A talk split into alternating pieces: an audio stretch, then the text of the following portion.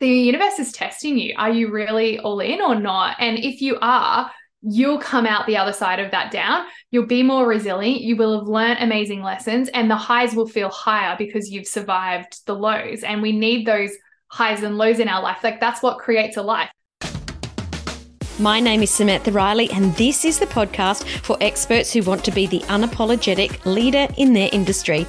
We're going to share the latest business growth, marketing, and leadership strategies, as well as discussing how you can use your human design to create success in business and life, inside and out. It's time to take your influence, income, and impact to the level you know you're capable of. Are you ready to make a bigger difference and scale up? This is the Influence by Design podcast.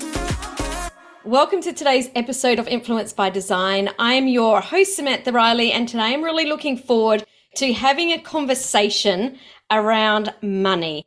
Now, I don't know if you know this, but less than 2% of female founders hit $1 million in revenue. And to me, that is just devastating because the reason we all go into business is to create freedom, and money is what gives us freedom. It gives us choice. So not only am I passionate about this conversation, my guest for today is also very passionate about this and is on a mission to change that. So I've invited Toni Bache to the podcast. She's known as the scale specialist and she helps established female founders sustainably scale their business with online programs so they can work less and make more. So this is going to be a great conversation. Welcome to the show, Toni.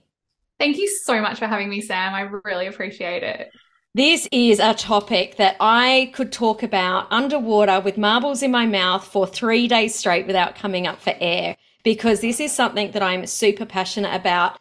And the reason is, is that one of the things that I hear so much, actually, there's two. There's two. One of them is if I could just help one person, then my job here is done. And number two is it's not about the money.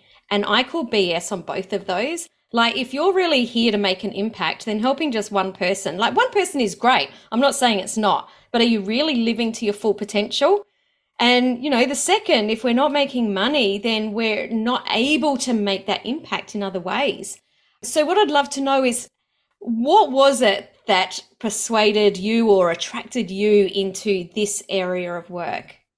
Yeah, it's it's really funny actually, Sam. I was working in corporate. I was um, vice president of business strategy for a big corporate multinational Fortune 500 company based in Europe, working out of the US. Like it was a big kind of deal sort of company, and I was working for that, and I loved it. Like I wasn't one of those people that was like running away from corporate. This is horrible that I kept being called towards doing something that had more impact and doing something where there was less bureaucracy and red tape and more actually making a meaningful difference in people's lives. And I actually started off, I created an accidental business where I uh, went on my own journey of kind of healing myself through exercising every day for 365 days and at the end of that, I wrote a blog post about it. Never written a blog before, haven't written a blog since. um, but I wrote this one blog post and it went viral. It got picked up by Arianna Huffington's publication Thrive. And all of these people were coming to me and saying, like, I want to do this in my life too. I want to kind of do it. And I'd done all of the work to become a coach and I had done all the self development work and I'd done all that stuff.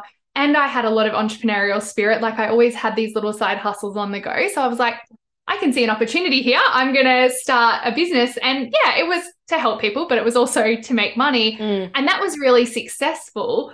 And then everyone was coming to me and saying, well, how do I create a successful course? How do I create a successful membership? How do I create a successful group coaching program?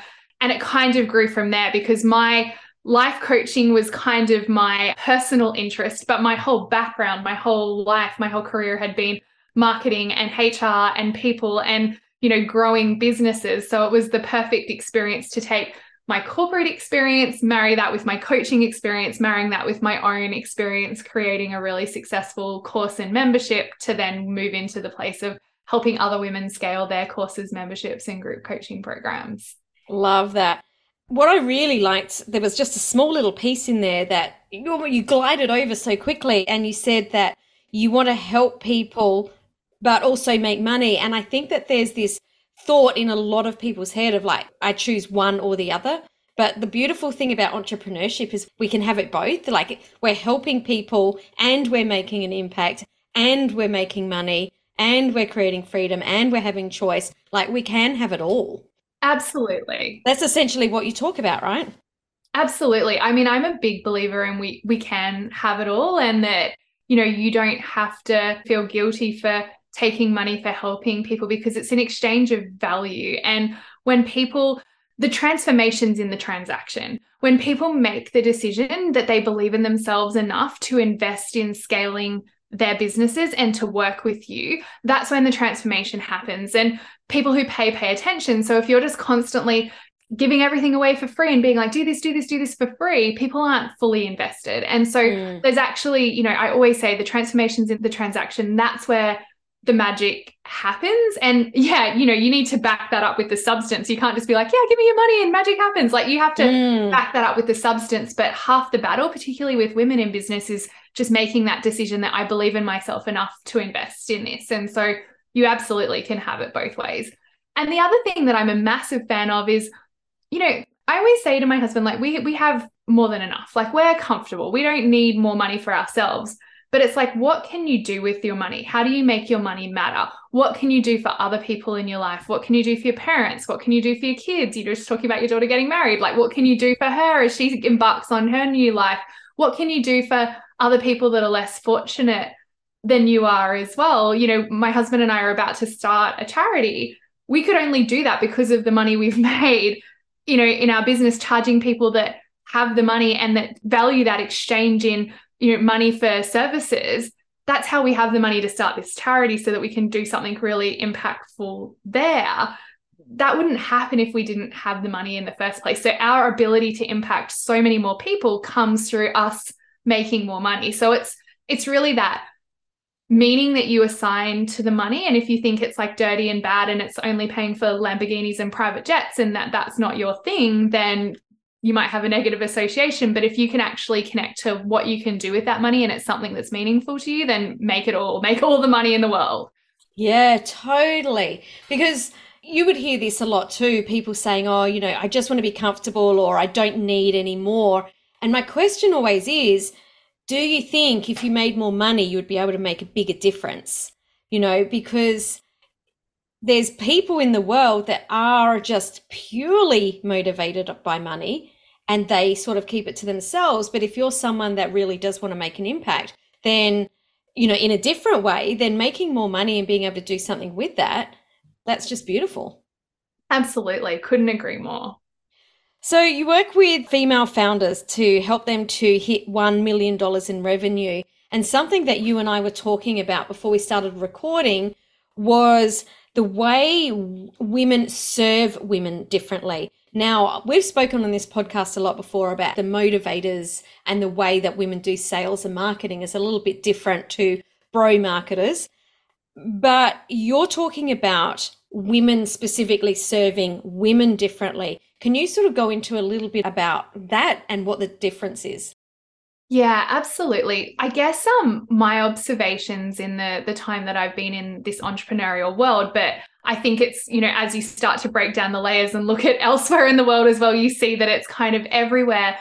We've kind of been built on this very male centric foundation of how to do sales and how to do marketing. And it's very different. It's very much about a transaction. You know, I put out, you know, do you want to get this freebie or do you want to buy this thing? And you say yes or no. And if you say yes, you come into my world. And if you say no, I never speak to you again. It's like, I don't care.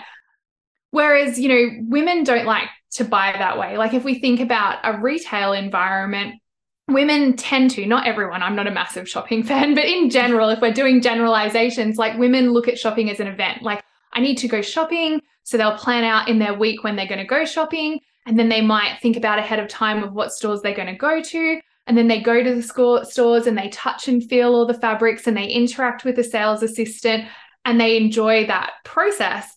Men are like, oh crap, I need a new shirt. I'll pull in on the way home from work and they go to the first store and they're like, that shirt will do. The sales assistant says, Can I help you? They're like, No, I'm good. And then they just get the shirt and the shirt probably looks terrible, might not even fit, but that's kind of if we're being general, like we're putting people uh-huh, in uh-huh. buckets, that's how women shop, that's how men shop. And it's the same online. Like women need to have more time for consideration. women need to feel a connection women don't believe in themselves as much as men. You know, there's so many studies that show that there's so much more imposter syndrome, there's so much more, you know, holding back than men. But yet we expect them to make decisions in split seconds. And we think if we just create some scarcity and urgency, it'll scare them into buying. But the reality is that's not enough. Like we need to actually help them believe in themselves more throughout that process. So we need to help understand what do they need to know what do they need to believe before they can buy from us and so i think you know i'm really passionate about educating that there's a different way to sell and there's a different way to market and a lot of it is based on our bro marketer friends foundations but it's taking it to another level like there's a lot of sales psychology in what our bro marketer friends teach but unfortunately it's for the bros uh-huh. and so it's taking that and thinking about well how does that apply to women and I'm just a big passionate believer. Like you said at the beginning, you know, less than 2% of women are hitting a million dollars in their business. 88% of women are not getting to a $100,000 in their business. Oh, wow. Like, yeah. So there's this massive gap. And trust me, I know a lot of damn smart women with really good ideas, and all they need to do is to get it out there in the world a little bit more. And if we could help more of these women with their message, making sales feels less slimy, less broy, and more authentic and easeful and enable them to show up as themselves and serve other women, then they're going to help those other women find more belief in themselves. And then those other women can show up and we can create this whole multiplying effect of, you know, women helping women not take over the world. We need the men too, but that, that are actually able to create a more nurturing, loving, fulfilling society for everybody. And so that's why I'm really passionate about that. Mm, I really love that. And I love the way that you painted that picture of shopping because that's definitely, and I know you said it's very general, but that's definitely what I've experienced in my world with men that have been in my world and also also myself. And I think it's really important to to note that there is that difference because even if we bring human design into it, there are people that are not designed to make decisions in split seconds. They're meant to, you know, the emotional authority, they're meant to ride the emotional wave, or, you know, our reflectors are meant to really wait a lunar cycle. And the problem is, is if we use traditional scarcity to try and get these people to buy, even if they do buy, they're going to have buyer's remorse. They're going to feel uneasy. They're going to potentially be you know, uncomfortable on coaching calls. They might be really sending a lot of emails to your team because they're, you know, on edge. So people need to have or to be able to purchase in a way that feels authentic to them so that everything goes, as you said, more easily. I couldn't agree more. And I think that's kind of the missing thing. You know, we've kind of been taught to go for this high volume, low hanging fruit as opposed to like let's have some quality connection conversations and you know this sounds like hard work. It's not because you don't have to do it this individualistic but it's like tailoring a, an experience for each customer. So what does that customer journey look like for each person? Now the thing is when you deal with pretty much the same people it means 80% of your people follow a similar customer journey. So if you can map that out makes it super easy and you know really you know really easy to track that journey but it feels really individual to them. And that's what makes a massive difference is that like feeling of you know I fit in, that person cares about me, this is the right thing for me. Because, like you said, if they have that belief, they're all in. And if they show up all in, they're going to get results. If they don't show up all in, they're going to never fully commit and always be on the edge and never get that success. And I think we also force a lot of women to give up in business because they use these strategies that 99% of the market is telling them to use and then it doesn't work and it feels really hard and it feels like they're trying to stick a square peg in a round hole and it feels like they're pushing you know what uphill. And it's like then they're like this isn't for me. I don't like selling. I don't like marketing. I just i'll just go back and get a job in corporate because that's that's easier. Like i'm not cut out for selling. I'm not cut out for running my own business. It's like no, no, you're not cut out for running your business the way that everyone's trying to conform and tell you to run your business in that way. If you can find what feels authentic to you and what connects with your customers, you will succeed. And that doesn't have to be any of these icky strategies, but people are just led to believe that's the only way to do it. And then they give up. Mm, this is so, so important, this conversation, because I was just chatting to a client last week. We were talking about something that was happening in her business. And I said, well, there's a few different ways this could work. It could work this way or it could work this way. And we started to unpack it all. And she said, Sam, that is why I love working with you because the other coaches that I'd worked with before, they were like, well, there's this one way and that's the way you have to do it. But the thing is, and I'm so glad that I went into business in the early 90s before social media because I didn't know, and I'm going to put this in air quotes, I didn't know there was a proper way to start a business. So I just did what I felt like or what felt right. And that's the thing. There are definite principles. There are definitely strategies, but we're all unique human beings. And depending on how we even feel in a certain day, depends how that could go. And that we need to understand and give ourselves the flexibility to understand there are multiple ways to do absolutely everything. I could not agree more. I'm always a big fan of saying like there are no rules in business and there's no cookie cutter approach. There's no one size fits all. And and I tell you, when my clients do the best, and even people that aren't my clients that I speak to, but when they have the most successful launches or they they're like, you know, just making sales like crazy, it's usually because they've done something that intuitively they were told this is what I should do and they just go for it. Mm. And I think unfortunately, you know, in the early days of my entrepreneurial career, I also didn't really know what I was doing and I think that naivety is actually a real power sometimes because you go and learn all of these strategies and then all of a sudden you doubt anything that you feel like aligns with you and you're like oh no i should you know this person said that you have to do this webinar this way so i'm going to do this webinar this way because my way that i was thinking of doing it clearly doesn't work. And it's like well actually let's look at how you were thinking of doing it. Maybe there's a few tactics from this that we could take and layer into what you're doing because we know from a sales psychology perspective that helps us improve sales and help people make decisions but ultimately you can do it your way but people give up on that and they think no no i have to do it mm. this way. And it doesn't feel good it doesn't feel right it feels hard. It does and not only that it's that taps into you know a lower self-worth fear not backing yourself all the things that you were talking about earlier. And as entrepreneurs there those feelings that come in rob us of so many opportunities that when we're feeling good about ourselves that we can take. So I want to tap into those beliefs a little bit more and talk about the roller coaster of entrepreneurship because every single one of us feel the roller coaster. Like if there's anyone that tells you that they're not on the roller coaster, please run really, really fast away from that person because entrepreneurship is a roller coaster. And I don't know this for a fact, but I feel, and maybe it is just because I'm a woman, that sometimes it can affect us a little bit more because we get really invested in the emotions and the and the feelings. What are some of the, you know, I guess let's call them tactics or strategies, maybe practices that you implement for yourself and your clients to help move through that roller coaster and not kamikaze off and say, nah, I'm out. Yeah, for sure. And you know what, Sam, these all sound so ridiculously simple, but I think it's like acknowledging that it is a roller coaster and there are going to be ups and there are going to be downs. And, you know, I always say, like, I'm not a massive woo woo person. I'm, I love all my woo woo friends, but I'm, you know, I've come from a very corporate, you know, scientific background, right? So, there's a hint of woo because I think everyone's got it, but I'm not super woo woo. But one thing I believe at my core is that the universe throws us these challenges to ask how serious are you about really this entrepreneur gig? Because mm. i feel like there's so many people that are not fully invested and they've still got one foot in one foot out. They're always like oh, i could go back to corporate if i need to or you know i could do this if i needed to. And they, they kind of have this safety net behind them all of the time. So they think oh, when that roller coaster hits the low they're like well clearly i'm not cut out for it. I'm just going to go back to this whatever else or I'll just give up or I'll just pivot or I'll just do this or I'll just do, do that.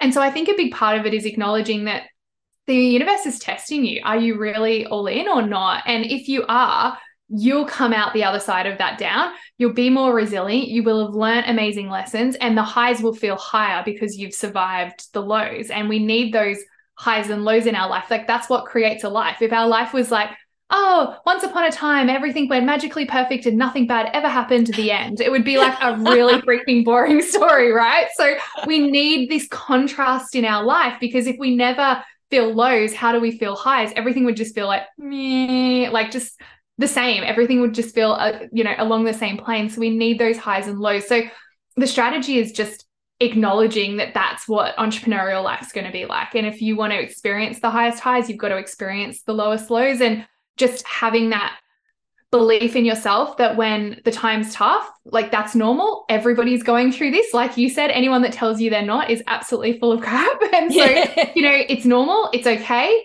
Reach out, ask for help, get through it, regroup, you know, go again. And and it'll be a rinse and repeat cycle of that for the rest of your entrepreneurial career because as your business grows, you know, new level, new devil, mm. like every single time. And so, you know, bigger businesses create bigger problems in a good way. We want to have big problems. We want to, because that means we're growing, that means we're thriving. And if we're not growing, if we're not outside of our comfort zone, if we're not experiencing this discomfort that feels like maybe we should give up, we're probably not doing it right. We're probably not working hard enough. So it sounds stupid, but it's really just acknowledging it. And it's the same as the whole imposter syndrome, because I think that that's when women are like, oh, well, maybe I'm not cut out for this. And I don't know what I'm doing anyway. And, you know, that all of those voices get in your head.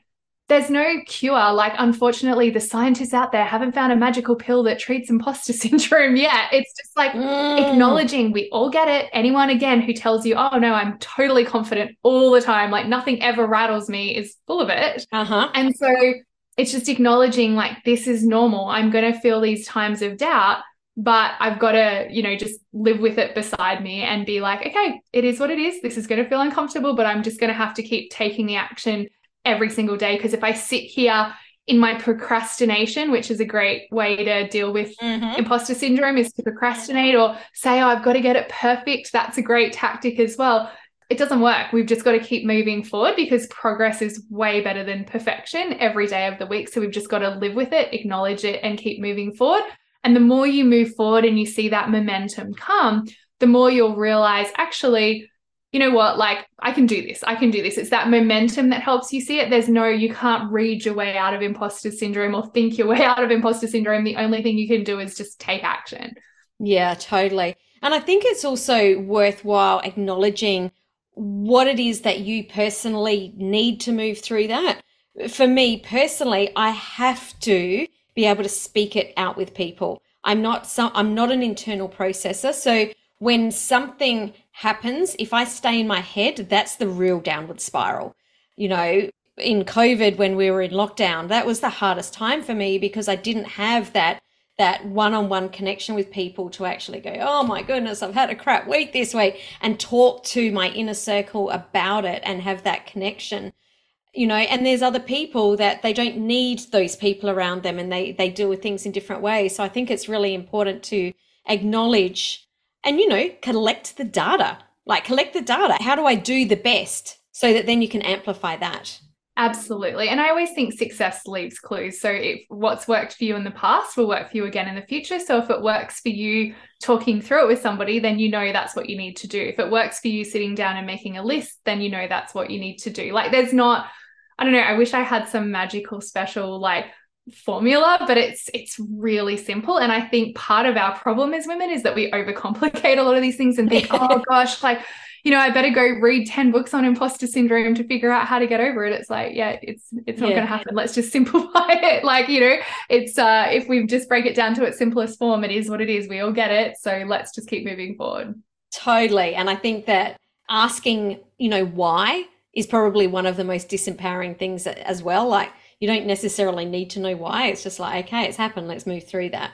And nothing makes sense in the moment. Like, you know, I remember back in my early personal development days and you know, it was like Tony Robbins and it's like everything happens for a reason and there's a lesson in everything. And some of the things that have happened in my life, I'm like, what's the freaking lesson in this? But then, yeah, you know, fast forward two, three years, you're like, oh yeah, I can see the lesson now, but you can never see it at mm. the time. So you can't make the decision at the time. Like I always say, you know, you need to make decisions from scars, not wounds or scabs. Yes. Like, because if you're still wounded or it's still scabbing over, like you haven't really got the full perspective. You've got to wait till it's scarred and then you've got the full perspective and you can understand why things happened or make decisions from that point. But so many of us make the decisions when it's still raw, when we're still bleeding out, we make decisions from there. And that's never the right time to make a decision. Mm, love that so much. Now, you were talking before about being all in. And I think this is something that is frightening for some people to be all in because when we go all in, there is a lot of vulnerability in that because we're taking all of us all in. And you and I were having a conversation about kind of what's happening in the world. You know, we've been through the, a few years of COVID. You know, people are, you know, a little bit, we're different to what we were back in 2019. There's these things that have changed us and changed the way we're thinking. And we're also, you know, going into a recession, you know, economic turbulent times. What I'd love to know from you is how do we balance this going all in and not allow this, let's call it energy or narrative to come into our world? Like, what are some of the ways that we can really continue to go all in? Yeah, look, I think for me, recession's a fact, right? Like there's economic factors that say we're in a recession or we're not. That's a fact. So I'm not going to be like, oh, we're not in a recession. Like mm-hmm. I'm looking onto this like shiny happy hat that it doesn't happen. Like that's not realistic. It's there really is a recession. But I think it's like your belief in what that means for you. Like at the beginning of COVID, everyone was like, oh, I'm going to lose my business and I'm going to lose everything. And not everybody, but a lot of businesses thrived and never did better than what they did during COVID. And I think we've got that same opportunity during the recession. You know, so many businesses actually thrive and do better during recessions, but it all comes down to us, you know, having that strong mindset to believe, no, I'm going to be fine. Because if you buy into the news narrative of like everything's crashing and the world's falling, energetically, that's what you start to believe. Mm-hmm. Whether it's a conscious thing or not, subconsciously, you start to believe that but also the way that your brain works. You've got this little thing at the back of your head called your reticular activation system. It's like the size of your little pinky finger, and that filters all of the information. And how it works is it it filters through millions of pieces, probably billions of pieces of information a day, and it only brings the ones to the top of your head that they think is important. So that's why you're in a busy room, somebody says Sam, and you're like looking around all of a sudden because your brain, your reticular activation system, is looking for that piece of information. Same as you get a new car, all of a sudden everyone's got the new car. It wasn't because you were cool and everyone copied you, it's because they were always there, but now your brain's looking for it. So it's the same with the recession. If you start to buy into this negative narrative and it's going to happen to me and you know people are going to cancel and I'm going to lose business and this and this and this and this then that's what your brain's going to be looking for information to reaffirm and revalidate that. And so then that's all you're going to see because your brain's going to be filtering everything that validates to you that this is a recession and it's bad and everyone's going to cancel. That's all you're going to see because that's how your brain's wired to work. So I think for me, it's very much about, you know, switching off to the news. Like I don't mm. look at any mainstream news ever. Sometimes stuff comes through on my phone. You know, I've got like some kind of you know, something comes through Instagram or Facebook or something else. But other than that, I don't see any news and I don't seek it out either. And I also, when people are telling me about this, that, and the other, I'm like, you know, but that could happen at any time. Like, how can our business thrive throughout this recession? And I think that's for me, I'm always like, I don't even use the word recession. like, I know it exists, but I'm like, I just keep going, well, how can my business thrive? How can I serve more people? If there's going to be hard times economically, how can I help more women not have such hard times economically? If we're going to have job losses, how can I help more women start their businesses? If we're going to have businesses having less people buy, how can I help them, you know, stand out and be the one that people are still buying from or pivot? Like that's how my brain works is going into like the solution mode of how we can have the opposite and avoiding buying into that narrative because I want my brain only looking for positive opportunities of how I can win and succeed during turbulent times. And I think, you know, if everybody has that same mindset, I think we'll be in a really positive place. The media loves talking about dark, dangerous, horrible stuff because it sells papers, it sells, it gets viewers. Mm-hmm, mm-hmm. So it doesn't, you know, if everything's happy and glorious, like there's nothing to sell. So their whole media narrative behind it actually creates more of it. So we just need to be like, I'm boycotting that. I acknowledge that there's something going on if we look at the the budgets and the the spreadsheets behind the scenes of the world's economy. I acknowledge that that's happening, but there is plenty of opportunity for me to still thrive and there's plenty of opportunity for me to still serve and help other people serve and you'll be fine. I think it's really important to remember that as coaches, we do what we do because we have a servant's heart. We love to serve. And right now, there's a lot of people in the world that are feeling not, you know, full of clarity. They're feeling a little bit of overwhelm, or you, like you said, they may be, you know, have lost their job or whatever it is. So this is the perfect time for us to really step up and help more people as as other people are, you know, being consumed, I guess, by that narrative that's going around. I couldn't agree more. And there's going to be a lot of fear mongering, and there's going to be a lot of people that are telling you, like, oh, well, you know, the doom and gloom is coming and all of this. And you can buy, and not just in the media, but other people are going to latch on to that story. And you can do that. Or you can look at, well, how could I serve people? Like, and I always think, like, what's the worst thing that could happen? for most of us, we live in a very privileged world. Like it's highly unlikely we're going to be living in a cardboard box and eating cat food, right? Like there's plenty of things that are going to happen before that. There's plenty of safety nets that are in place to help us. So if we just go out with a really like good heart that's, you know, trying to serve people, like you said, and doing the best that we can do to change other people's lives for the better, like it can't really go wrong. It can't really be that bad.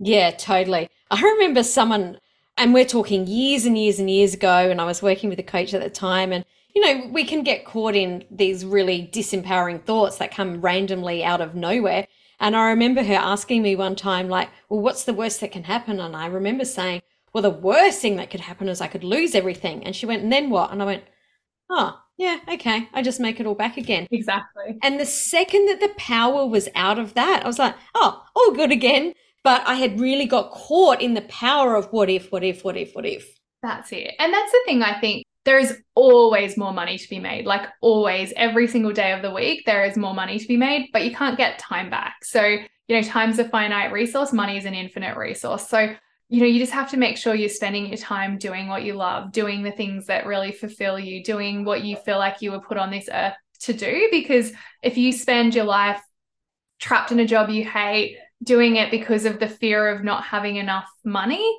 like that's not really living, that's just existing. So I think you've got to push yourself out of the comfort zone and do the things that you've always wanted to do because you can make money doing literally anything. Like people, I mean, you go and Google some of the crazy things people do to make money. There's ways to make money in every day of the week but you don't get back the time that you've wasted on this earth doing unfulfilling things because you're worried about the what ifs.